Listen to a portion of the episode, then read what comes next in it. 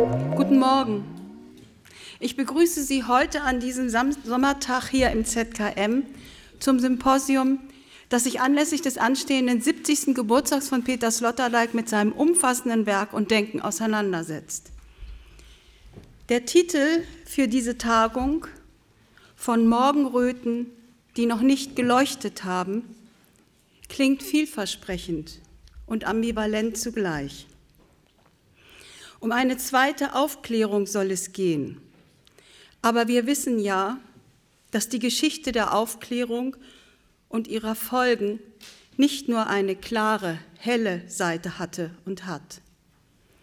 Ich möchte Ihnen zwei Lebensläufe vorstellen, die eng mit der Geschichte Karlsruhes verbunden sind und für die stehe ich hier ja. Das heißt, mit Ihrer Geburts- und Wirkungsstadt, lieber Herr Sloterdijk. Beide Lebensläufe haben viel mit dem zu tun, was für mich Morgenröten sind, die in einen hellen sonnigen Tag münden können oder von dunklen Wolken geschluckt werden. Der erste Lebenslauf beginnt mit einem Zitat. Introite, nam et hic sunt. Tretet ein, auch hier sind Götter. Diesen Leitspruch, den Lessing seinem Nathan vorausschickt, wählte Rachel Geutein als Grundgedanken für ihre Abiturrede, die sie 1899 in Karlsruhe in den Räumen des heutigen Fichte-Gymnasiums hielt. Die den Worten zugrunde liegende Emphase war durchaus angebracht, denn es war das erste Mal in Deutschland, dass eine Frau eine Abiturrede hielt.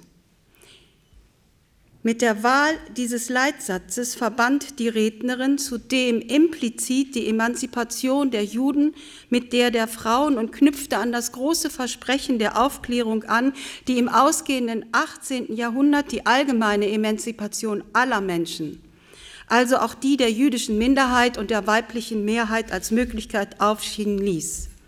Doch zurück zu ihrem Lebenslauf.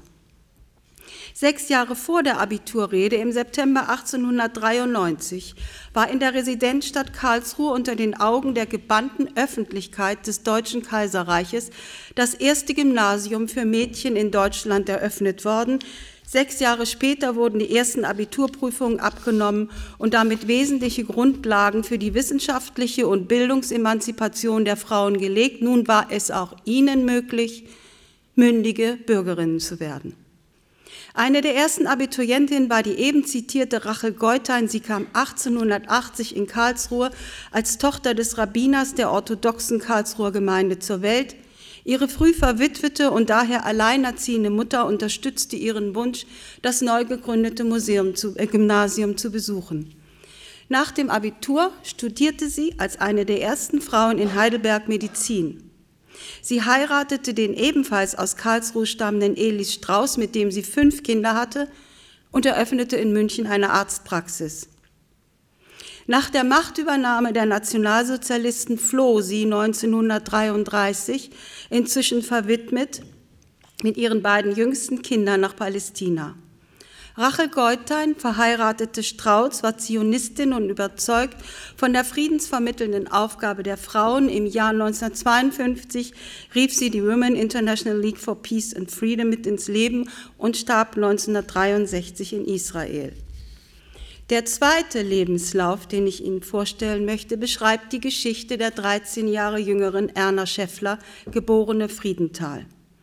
Sie war die erste Richterin am Bundesverfassungsgericht. Ihr ist zu verdanken, dass durch die Mithilfe des Bundesverfassungsgerichts der Artikel 3 Absatz 2 des Grundgesetzes Männer und Frauen sind gleichberechtigt, auch in der Rechtsordnung, das heißt im Arbeitsrecht, Familienrecht und Sozialrecht verankert wurde.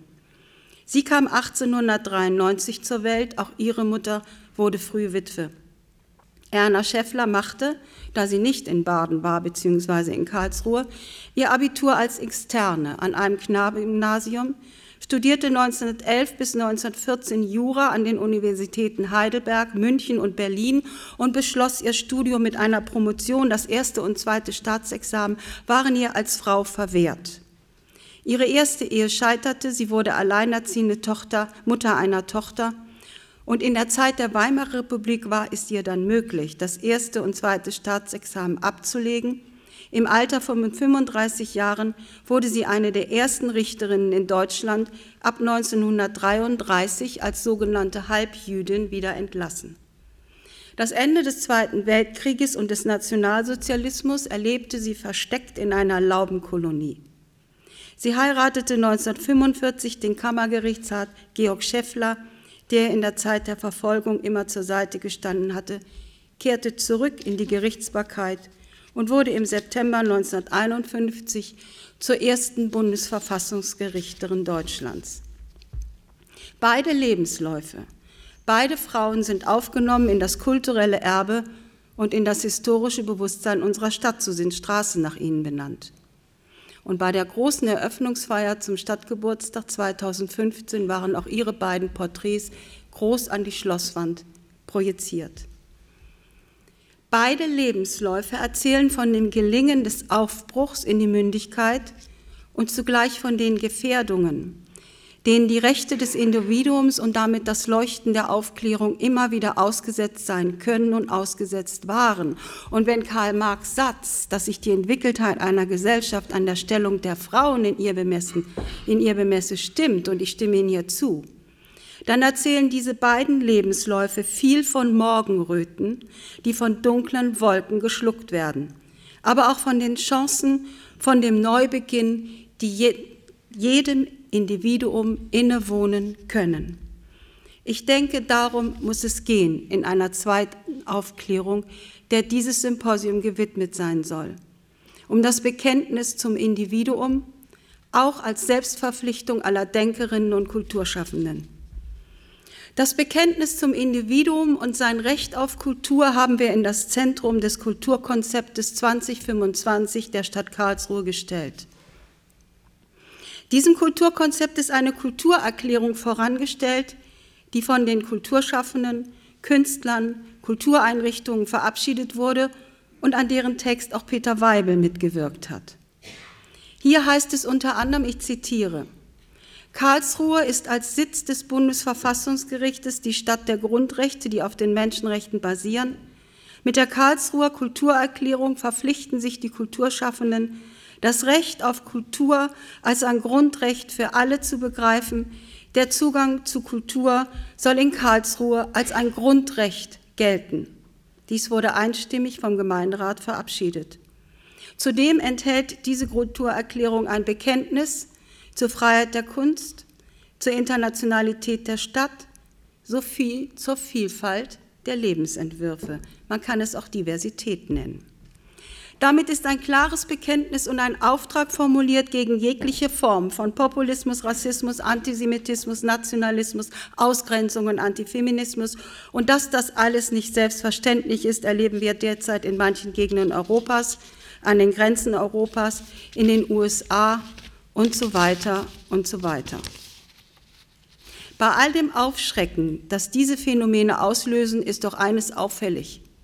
Hier wiederholt sich eine immer wieder zu beobachtende Entwicklung, die mit dem Aufscheinen der Aufklärung und der rechtlichen Durchsetzung ihrer Ideen einhergeht.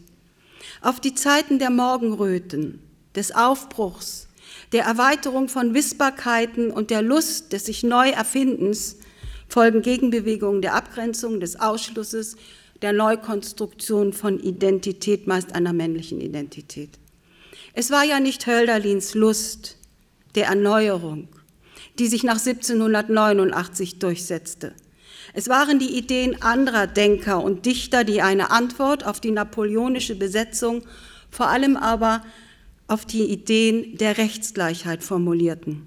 Achim von Arnim, Clemens Brentano Moritz Arndt, Fichte und so weiter. Sie gründeten 1811 die christlich-deutsche Tischgesellschaft in Berlin und ihr Kern bestand darin, sich gegen Philister zu wenden, vor allem aber gegen Juden und die Frauen auszuschließen.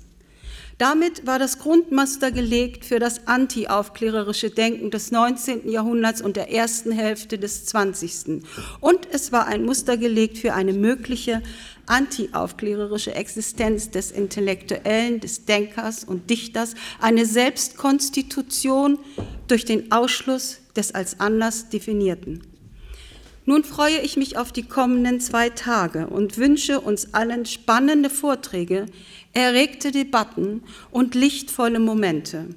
Ich danke den Organisatoren und Organisatoren dieses Symposiums. Ich danke, dass Sie alle gekommen sind an einem Samstagvormittag im Sommer. Und vor allem danke ich den Rednern und der Rednerin für ihre Beiträge. Vielleicht steht hier am Ende dieser Tagung die Erkenntnis, du musst dein Leben ändern. Mein Grußwort habe ich begonnen mit einem Zitat aus der Rede einer Jüdin. Mit einem Zitat einer Jüdin möchte ich enden und überleiten auf die Vorträge des heutigen Vormittags. Ich zitiere aus dem Interview, das Hannah Arendt am 28. Oktober 1964 Günter Gauss gab.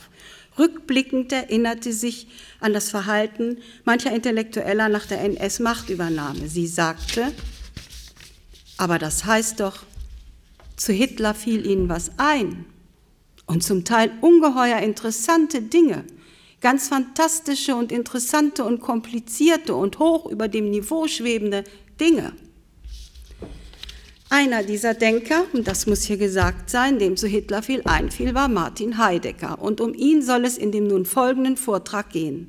Ich freue mich, Ihnen, ich freue mich, Ihnen nun Peter Trafny ankündigen zu dürfen.